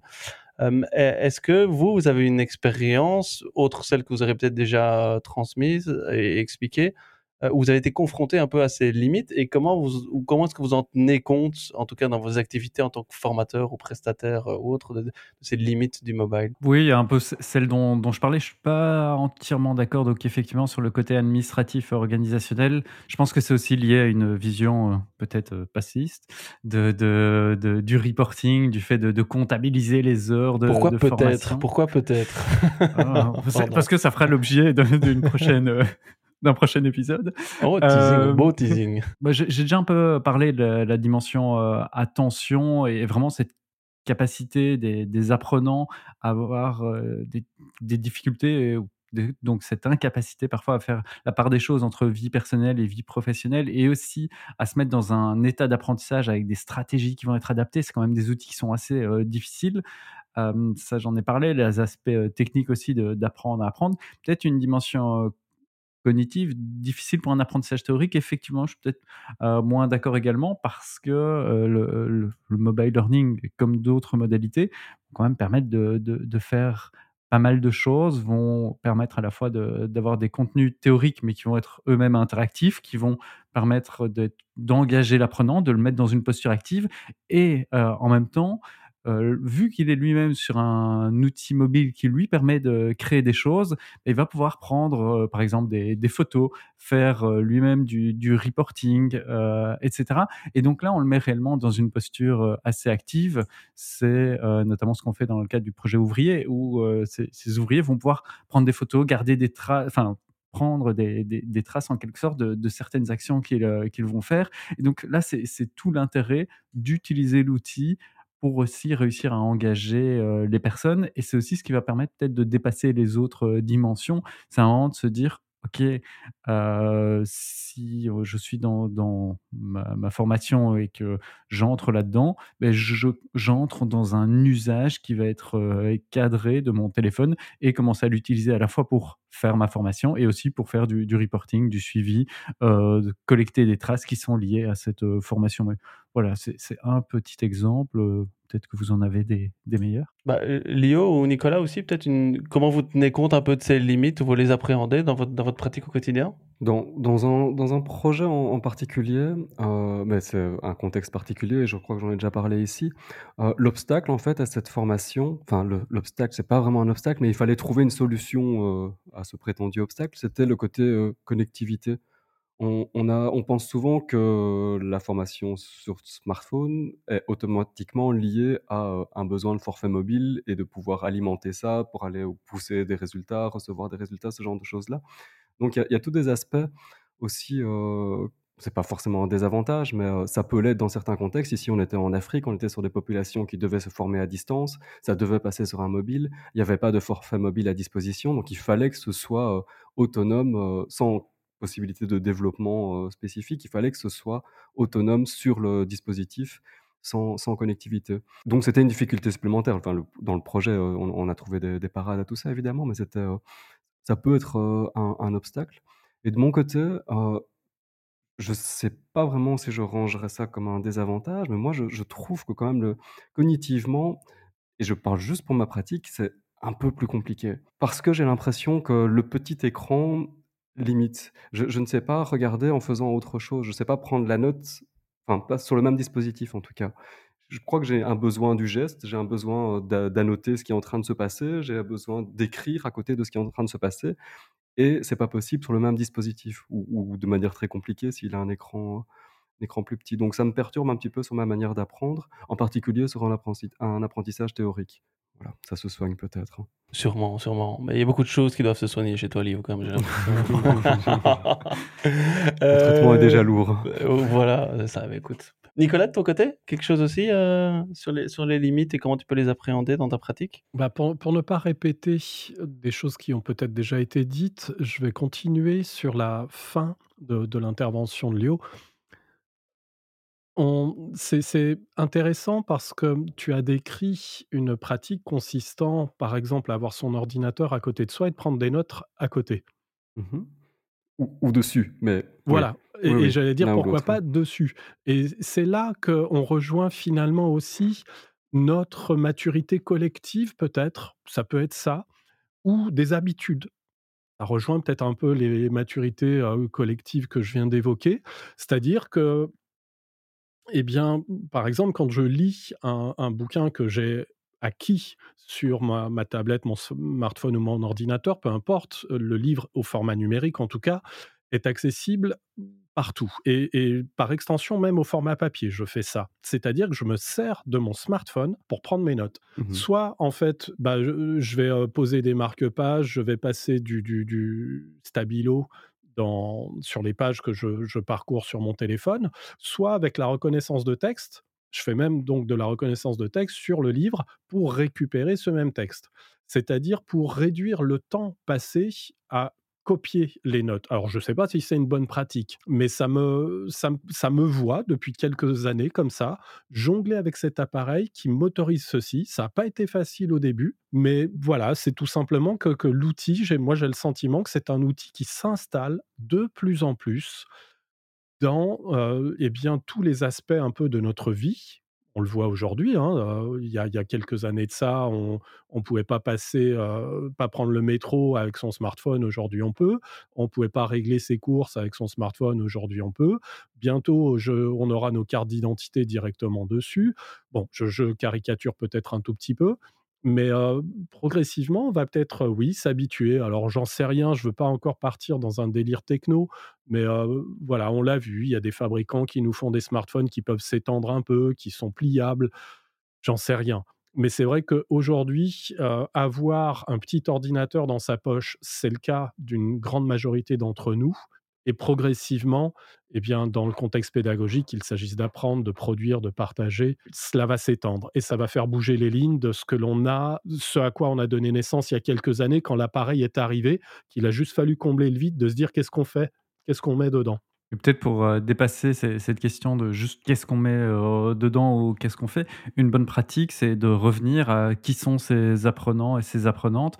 C'est l'idée de se dire euh, quel est mon persona de, formation, donc mon apprenant type. Et c'est comme ça finalement que pour le projet ouvrier, c'est en interrogeant des, ouvriers qu'on a eu l'idée d'utiliser le smartphone, alors que dans d'autres projets, c'est en interrogeant les apprenants cibles qu'on remarque que le smartphone serait pas du tout l'outil adapté parce qu'on est face à plein de gens comme Lionel qui détestent euh, apprendre sur smartphone. Et donc on se dit ok on va pas leur fournir une formation dans ce format là parce que ce sera pas forcément adapté pour eux. Donc la bonne pratique euh, c'est vraiment de revenir à votre participant euh, cible. Et pour ça on va vous le mettre en description. J'ai une petite fiche persona assez basique sur les compétences numériques de vos participants les outils qu'ils utilisent et aussi des dimensions plus pédagogiques. Ça vous permettra de réfléchir en amont d'une formation à qui sont vos apprenants et peut-être de prendre ça en compte pour voir si le smartphone peut être un outil adapté à euh, votre formation. C'est comme un peu un fil rouge au fur et à mesure de tous les épisodes, hein, s'intéresser à nos apprenants, à leur contexte, pour euh, voilà. Est-ce que c'est pas ça la pédagogie finalement? Voilà. Euh, Je, je ne déteste pas. C'est juste que je trouve que c'est souvent. ma- ce qui est proposé est souvent un- insatisfaisant. C'est parce que tu as un, un sti- un style d'apprentissage très visuel, à mon avis, c'est ça, non?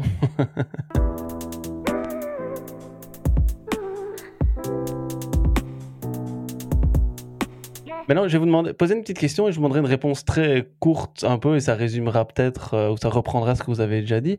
Sur, voilà, en, en 30 secondes, chacun, j'aimerais vous entendre sur pour vous, quel est le plus, parce qu'on a parlé des limites, mais le plus gros avantage vraiment du, du smartphone en, en formation? Bah, la première chose qui me vient, c'est qu'il est toujours euh, avec moi, enfin toujours dans la poche et euh, je- il, il se passe vraiment très peu de temps euh, quand je le mets à distance. Ok. toujours sous la main. Nicolas? Je produis et je partage en un temps record. Vous êtes très discipliné. Nico, même chose, hein, très discipliné sur une réponse courte. Hein. Euh, Nico, le pour- gros- plus gros avantage pour toi? Pour moi, d'accord. ça, ça- ça- ça étend euh, l'environnement personnel d'apprentissage des participants. C'est-à-dire qu'ils vont pouvoir avoir accès à plus de choses qu'ils peuvent intégrer dans la formation. Et donc, c'est cette ouverture euh, Mm. qui peut servir à la formation.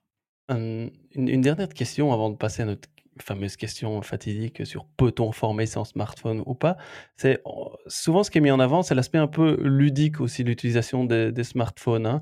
gamification, réalité virtuelle, storytelling. Hein, on pense à des apps, ben voilà, euh, comme Teach on Mars hein, qui dit ben nous on est mob- mobile euh, first et c'est vraiment ça, c'est la gamification, euh, c'est plein de petites choses qui sont créées spécifiquement pour mobile. Euh, comment vous expliquez ça? Qu'en pensez-vous? Est-ce que c'est suffisant, l'aspect ludique de, ces applications, pour y avoir, euh, pour y avoir recours Euh, Nicolas, je te laisse la parole en premier. Aïe, aïe, aïe. Aïe, aïe, la question. Je suis, je suis probablement un des plus mauvais clients de la gamification. Je n'aime pas du tout ça, mais vraiment pas. C'est, euh, j'ai, l'impression qu'on me traite comme un enfant et qu'on, me donne un onos comme ça à ronger. J'aime qu'on me raconte des histoires.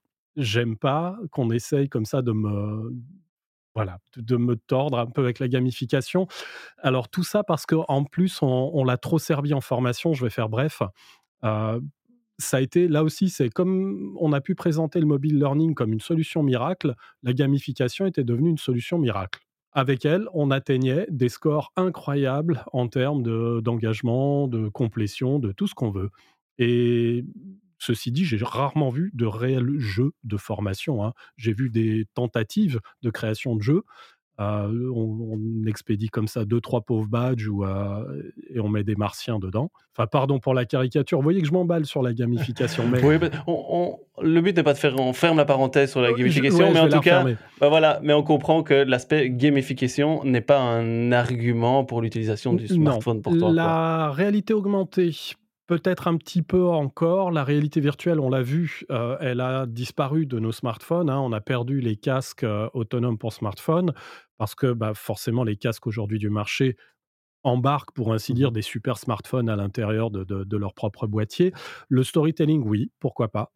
Euh, et, puis, et, puis, et puis finalement, pour me réconcilier un peu avec la gamification, il existe des jeux qui mêlent les deux, c'est-à-dire gamification dans un contexte extrêmement storytellé.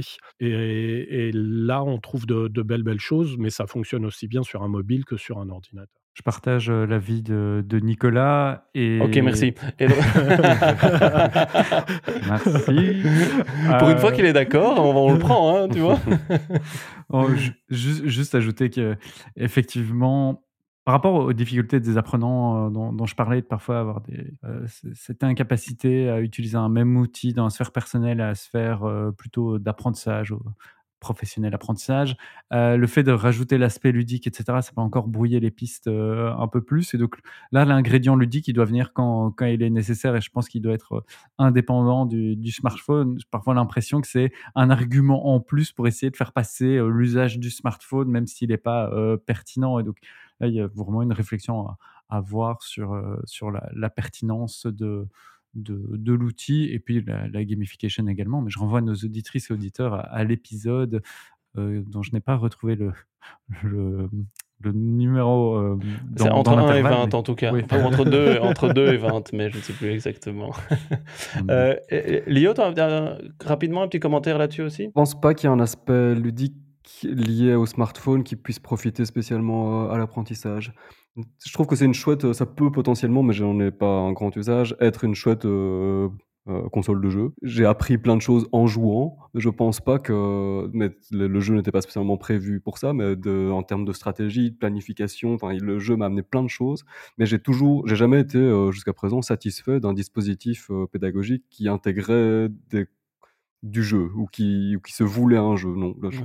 Et je pense pas que le smartphone amène ça en plus. Donc, si on veut nous vendre du smartphone, en tout cas chez nous quatre, parce que je vous rejoins aussi, n'utilisez pas l'argument gamification parce en que ça en ne revanche, ça ne marchera petit, pas. petit point, j'ai- expérimenté ça euh, dans, dans- en particulier pendant un long vol. Euh, Il y a des possibles très chouettes pour les enfants. je ne dis pas qu'il faut mettre des, des écrans devant les yeux des enfants trop longtemps, mais pour le coup, ce que je voyais faire ma petite, c'était très sympa et, et elle n'a pas accès au texte. Et, il faut que ce soit très visuel, il faut que ce soit du jeu, il faut qu'il y ait des petites musiques, il faut que ça l'amuse. Et, ça, c'est vachement bien fait quand même. Ok, ben on arrive finalement à cette fameuse question hein, pour laquelle ben, tous nos auditrices et nos auditeurs sont, impatients et trépignent en écoutant ce, podcast sur leur smartphone, sur finalement est-ce que la formation sans smartphone possible ou pas? Et surtout, j'ai l'impression que nos auditrices et auditeurs attendent ton avis parce que tu as été un peu passif dans cet épisode et on se dit, mais finalement, Jérôme, qu'est-ce qu'il pense? Qu'est-ce qu'il pense? Le, peuple attend. Le, oh attention, carrément, quelle pression. Euh, non, mais pour moi, le smartphone, c'est un, c'est un outil et dans le sens où ben, c'est un moyen pour atteindre quelque chose qui doit permettre dans un contexte particulier. Donc ça ouvre pour moi l'apparition du smartphone ou l'utilisation du smartphone ouvre le champ des possibles en fait. Et donc euh, c'est une modalité en plus, un outil en plus, euh, mais qui doit être utilisé à bon escient. Donc d'abord définir qu'est-ce qu'on veut avec quel public, quel contexte, et voir si le smartphone est la meilleure réponse. Et dans des cas, c'est la meilleure réponse pour atteindre ces objectifs d'apprentissage. Donc moi, c'est un peu ma vision, c'est d'abord voir le contexte et voilà. Et pour personnellement aussi, j'ai euh, j'ai été confronté à ça pour avoir été un moment faire du, design péda dans le milieu industriel où bah, là l'utilisation du smartphone se prêtait bien parce que c'était pour des instructions de travail, des procédures, apprentissage et autres mais vraiment in the flow of work pour des ouvriers qui n'avaient de toute façon pas d'ordinateur, mais par contre au niveau smartphone, et en leur posant aussi la question, ils disaient, bah nous, on préfère même ça parce qu'on leur mettait des tablettes à disposition, mais des tablettes juste pour ça, on l'a pas toujours avec nous, et donc là, le smartphone était la meilleure manière d'atteindre les objectifs qu'on s'était fixés. Et donc euh, voilà, mais il y a d'autres contextes où à la limite le smartphone n'est pas, mais, mais moi j'aime bien aussi l'aspect smartphone pour... Et, je l'ai dans la poche et je veux créer du contenu et j'y vais. Je prends une et ça peut être bêtement, je prends rapidement une photo de quelque chose que j'ai vu et je la partage. Et pour moi, c'est aussi un peu de l'apprentissage, quelque chose que j'ai que j'ai créé. Donc l'aspect aussi création de contenu, j'aime beaucoup pour le smartphone. Et des fois aussi, bah, on met des standards de qualité qui sont très très élevés.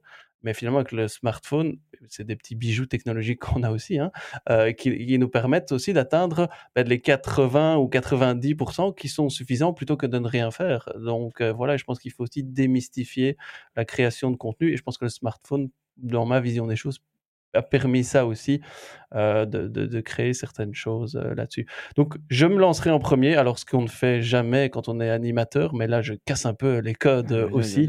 J'y vais. Donc, la formation sur smartphone, est-ce que c'est possible ou pas? Oui, si certains, dans certains contextes, les personnes qui n'ont pas du tout accès à des smartphones, il pourrait y avoir des formations où il y a pas, des personnes n'ont pas du tout euh, accès à des smartphones. C'est rare, mais ça pourrait être possible. donc, je dirais oui, ça ouvre le champ des possibles, mais c'est pas euh, dans tous les cas indispensable. Donc euh, voilà, pour me lancer là-dessus. Et je donne ensuite la parole à Nicolas, qui aura peut-être un autre avis là-dessus sur la formation sans smartphone, possible ou pas.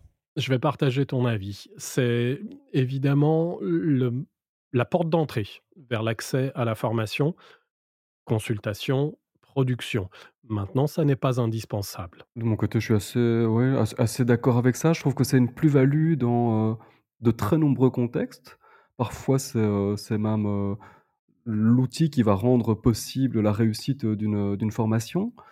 Mais, mais on a réussi à s'en passer pendant longtemps, donc je ne pense pas que ce soit indispensable, mais on y perd, on perd à ne pas l'utiliser. Et enfin, Nico, d'accord ou pas d'accord? Pour moi, on peut entièrement former sans smartphone. Et j'invite même les auditrices et auditeurs, peut-être euh, euh, pour les, ceux qui animent des, formations, notamment des formations en présentiel, à proposer à leurs participants et participantes de mettre leur smartphone et tablette et ordinateur sur le côté le temps de la formation, de dresser un peu les règles avec le groupe au, départ, euh, d'indiquer que si les participants ont un appel urgent ou quoi que ce soit, ils peuvent le prendre, mais en sortant de la salle, etc. Vous allez voir que la concentration, la collaboration euh, dans, le groupe va euh, changer. Donc, je pousserais même à dire former sans smartphone et puis intégrer-le lorsque c'est nécessaire, mais je pousserais même ouais, à, former sans smartphone. unanimité malgré qu'on soit, qu'on soit quatre cette fois-ci. Donc, euh, top, top. Et alors, bah, comme toute fin d'épisode aussi, et aussi quelque chose que tous nos auditrices et auditeurs attendent, et surtout la recommandation de l'invité. Donc, on va la garder vraiment pour la fin. Euh, mais donc, nos différentes recommandations. Lio, vas-y, je te laisse démarrer. Je pense que je vais prendre une, recommandation qui a déjà été recommandée, et si pas ici, par Nico dans, dans sa newsletter, c'est, et c'est par lui que j'y ai, que j'y ai eu accès d'ailleurs. Quand c'est, pas Nico qui fait sa propre pub, c'est Lio qui lui fait sur sa, sur sa newsletter euh, Learnability. N'hésitez pas à aller vous abonner d'ailleurs. voilà, c'était du placement de produit, c'est tout. Non, non. Donc c'est le navigateur Arc. En fait, j'imaginais pas qu'un un outil aussi ancré dans ma pratique depuis d'aussi nombreuses années, c'est-à-dire, en l'occurrence Google Chrome, puisse être, mis sur le côté par, par un navigateur encore en développement, encore en bêta et il y a des points d'amélioration, mais je trouve qu'il amène, de gros avantages en confort de navigation, en confort de concentration, en lisibilité, en compartimentage de d'espace de travail. Voilà, si ça si ça en intéresse certains, j'ai des invitations, qui traînent, donc n'hésitez pas à les demander, sur les réseaux sociaux. Je je crois que c'est encore sur invitation et et on en obtient quand on a un compte. De toute façon, comme d'habitude, hein, tous les, liens vers nos recommandations ou même tout ce qu'on a abordé pendant l'épisode, les références qu'on a, on mettra en description euh, de, de l'épisode également. Euh, Nico, t'as un reco? Oui, j'étais en même temps en train de regarder si j'avais moi-même encore des invitations depuis la dernière fois et je pense qu'on en mettra quand même en, en description de l'épisode pour mmh euh, certains et certaines euh, nos auditrices et auditeurs. Ma recommandation, bah, vous le savez, euh, l'une de mes sources d'inspiration euh, préférées en quelque sorte, ce sont les créatrices et créateurs de contenu, qu'ils soient francophones ou anglophones, parce que je trouve que assez fascinant la manière dont ces personnes-là pensent la formation. et ce sont des personnes qui sont souvent complètement en dehors du, monde de l'ingénierie pédagogique ou de la formation professionnelle. Et ils vont proposer des expériences d'apprentissage assez innovantes, engageantes et qui sortent un peu des cadres habituels. Et quelqu'un dont j'ai déjà parlé dans ma newsletter, donc on remettra le lien, il y aura deux fois le lien dans, dans la description. non, mais quelqu'un. Abonnez-vous deux fois, parce que comme ça, il a l'impression d'avoir deux fois plus d'abonnés. quelqu'un, donc j'en ai déjà parlé et c'est un ami, mais euh, voilà, c'est vraiment aussi euh, quelqu'un que, j'apprécie et dont je voulais parler euh, ici. C'est Valentin Decker, qui est créateur de contenu, qui fait de la formation et qui développe les compétences autour de l'écriture, mais le, le, but, c'est pas d'aller voir pour sa thématique euh, nécessairement, mais beaucoup plus pour ses pratiques euh, pédagogiques qui sont, euh, de mon point de vue, assez innovantes. Son approche aussi du marketing de la formation, aller voir comment son site est construit, comment il parle de ses formations, comment aussi il documente ses pratiques. Il vient de lancer sur sa chaîne YouTube une série de vidéos où il parle un peu de, des coulisses de son travail donc, je trouve que c'est assez inspirant de, voir la manière dont euh, lui et puis d'autres créateurs et créatrices de contenu euh, conçoivent leur, euh, leur formation avec vraiment une, une, série de modalités différentes qui mixent des des moments en communauté, des moments en, sous-groupe, des sessions live, mais qui auront euh, elles-mêmes euh, des différentes, euh, différentes modalités avec des invités à certains moments, avec ce qu'il appelle du fitness writing, c'est-à-dire des sessions d'écriture en direct pendant lesquelles les personnes vont pouvoir travailler, mais en même temps demander de l'aide, etc. Donc, Vraiment, je vous invite à aller euh, découvrir euh, ce qu'il fait sur la thématique de l'écriture, si ça peut vous intéresser, mais surtout en analysant un peu ses pratiques pédagogiques pour vous inspirer et trouver des idées pour vos prochaines formations. Top, merci. Alors moi, ma reco, c'est un bouquin qui m'a mis une claque, littéralement, euh, que j'avais, dont j'avais déjà entendu parler, mais jamais vraiment franchi le cap. Enfin, il était sur ma sur ma bucket list, hein, mais je l'avais euh, jamais pris le temps de, le lire, pris le pli, sans mauvais jeu de mots de le lire. Euh, et je l'ai reçu en fait d'une collègue en début d'année qui m'a dit ça, Jérôme, je pense que ça va t'intéresser, c'est pour toi. Donc c'était l'opportunité trop belle pour, euh, pour ne pas le lire. Et ça confirme vraiment la claque que ça m'a mise et ça a rechamboulé aussi. Non seulement je l'ai lu très, très vite, très rapidement, parce que fort pris, fort intéressé, euh, et, vraiment, ça m'a mis une claque aussi sur certaines choses. Et euh, c'est un livre sur, sur, les habitudes, en fait, et comment, euh, comment, comment fonctionne et comment changer ses habitudes. Donc, il s'appelle Atomic Habits en anglais et Un rien peut tout changer en français, de James Clear. Et c'est un bouquin qui est quand même fort pédagogique, hein, parce qu'il prend vraiment le temps de bien expliquer. Il y a des résumés, donc ça, moi, j'aimais bien aussi personnellement, à la fin de chaque chapitre, avec un petit plan d'action qui se construit au fur et à mesure du bouquin. Euh, donc voilà, je vous révèle pas tout, mais franchement, si vous avez l'occasion de le lire un jour, allez-y. Ça concerne tout le monde, c'est pour toutes vos euh, habitudes, les bonnes ou les mauvaises, comment les changer. Et un truc vraiment qui m'a, qui m'a bousculé, hein, je disais dans ma vision des choses, c'est qu'on est fort centré sur les objectifs. Et lui dit arrêtez de vous concentrer sur les objectifs, concentrez-vous sur les moyens. Euh, et donc, c'est pas que vous ne pouvez pas y arriver, c'est que vous vous y prenez mal en vous concentrant sur les objectifs et sur les moyens. Et donc, s'il dit, par exemple, vous dites, vous voulez perdre du poids, ne dites pas, je veux perdre 15 kilos, dites-vous, je vais faire du sport ou mieux manger. Donc prendre ces habitudes-là, donc les moyens pour le faire. Ne dites pas je veux lire 15 livres sur l'année, dites-vous je vais lire 30 minutes avant de m'endormir euh, chaque année. Et donc, et, pour le monde de la formation, plutôt que de dire ben, je veux apprendre cette compétence-là, est-ce qu'on veut réfléchir comme ça ou dire je veux faire ça chaque jour quoi? Et donc euh, vraiment dire concentrer plus sur les moyens et les habitudes que vous pouvez mettre en place, euh, plus que sur l'objectif en tant que tel. Euh, voilà, c'est un bouquin, vous devez le lire une fois dans, dans votre vie. Euh, franchement, il est incroyable. Donc voilà, on mettra aussi les références, mais si un jour vous avez l'occasion de le lire, et donnez-vous l'occasion de le lire, euh, il est vraiment et très accessible aussi au niveau de la lecture et franchement top quoi. il a même un site internet où il y a des ressources supplémentaires aussi qui sont à disposition, mais donc Atomic Habits ou Un rien peut tout changer de James Clear, foncez, allez-y. Et donc on arrive à la fameuse recommandation euh, de, Nicolas. Euh, tout le monde est pendu euh, à, tes lèvres et les oreilles sont toutes ouvertes pour entendre ta reco, Nicolas. Elle va pas être très audacieuse, elle va nous ramener au tout début de l'enregistrement du podcast. J'ai cité un auteur japonais qui s'appelle Jiro Taniguchi, que j'affectionne tout particulièrement et je peux, je peux tout recommander de sa production. Mais puisque j'évoquais l'origine du nom Sherpa, je vais renvoyer aux cinq volumes du Sommet des Dieux, par exemple, qui est absolument remarquable. Et si vous avez la flemme de lire cinq volumes relativement épais, je crois qu'on trouve sur les plateformes de vidéos à distance, vidéo à la demande, je ne sais plus comment on dit, on trouve le sommet des dieux sous la forme d'un film, donc d'une durée un peu plus courte.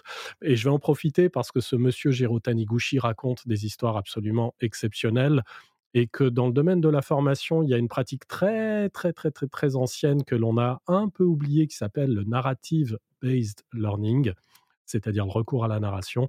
C'est quand même quelque chose qui m'obsède.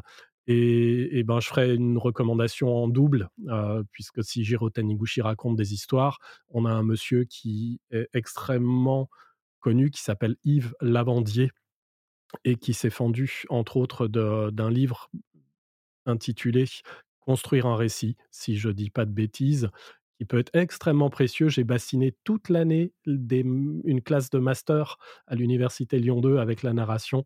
Donc voilà, je ne pourrais pas manquer de le placer.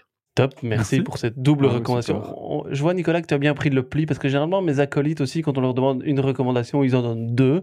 Cette fois-ci, ils ont été très euh, scolaires, mais toi, du coup, tu as pris le pli euh, d'en donner, donner deux.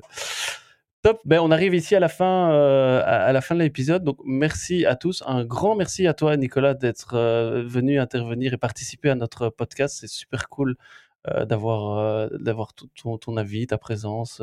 et c'est voilà, un grand merci pour ça. Merci à vous. J'ai passé un super moment avec vous. Ah ben, pareil, pareil, plaisir, plaisir grandement partagé. On parlait de smartphone, mais n'hésitez pas à utiliser aussi votre smartphone pour vous abonner euh, pour faire aussi vos commentaires positifs ou négatifs sur ce que vous pensez de la formation sans smartphone ou du podcast de manière euh, générale pour aller écouter les autres épisodes. Et alors, on vous invite aussi à partager ce podcast à bah, vos deux amis ou connaissances qui passent le plus de temps sur leur smartphone. Hein. Comme ça, ils auront un avis éclairé euh, là-dessus. Donc voilà, identifiez deux personnes à qui vous allez parler de, ce, de cet épisode et du podcast en général. Merci aussi à Nico, merci à Lio, mais peut-être Nico, un petit teasing sur euh, le prochain épisode, de quoi ça va parler? On va pas teaser du tout, on va annoncer la thématique. Ce oh, sera carrément, euh, carrément. la formation sans évaluation des apprentissages. On avait déjà discuté de l'évaluation en général et surtout de l'évaluation de la qualité des formations. Ici, on va s'intéresser à l'évaluation des apprentissages finalement, qui n'est pas si répandue. On s'intéresse très peu, contrairement à ce qui se passe dans le milieu scolaire, la on fait très peu de contrôle, très peu d'examens, très peu d'évaluation, donc des apprentissages des participants. Et donc, on en discutera dans deux semaines. Et si vous avez aussi vous-même une euh, auditrice ou auditeur, une idée euh, d'épisode, enfin de thématique qu'on pourrait aborder dans notre podcast, n'hésitez pas à la transmettre aussi et euh, via notre via notre site internet, ah. via notre site internet qui était un peu mis à jour aussi, donc n'hésitez pas à aller voir. Donc cqlp.xyz. tout en dessous, vous aurez bah, nos photos et puis aussi un petit formulaire de contact pour voilà faire part de vos commentaires ou vos idées aussi de thématiques pour la suite. Donc voilà, merci à tout le monde, merci à vous, portez-vous bien et à très bientôt. À très bientôt, merci, à bientôt. À bientôt.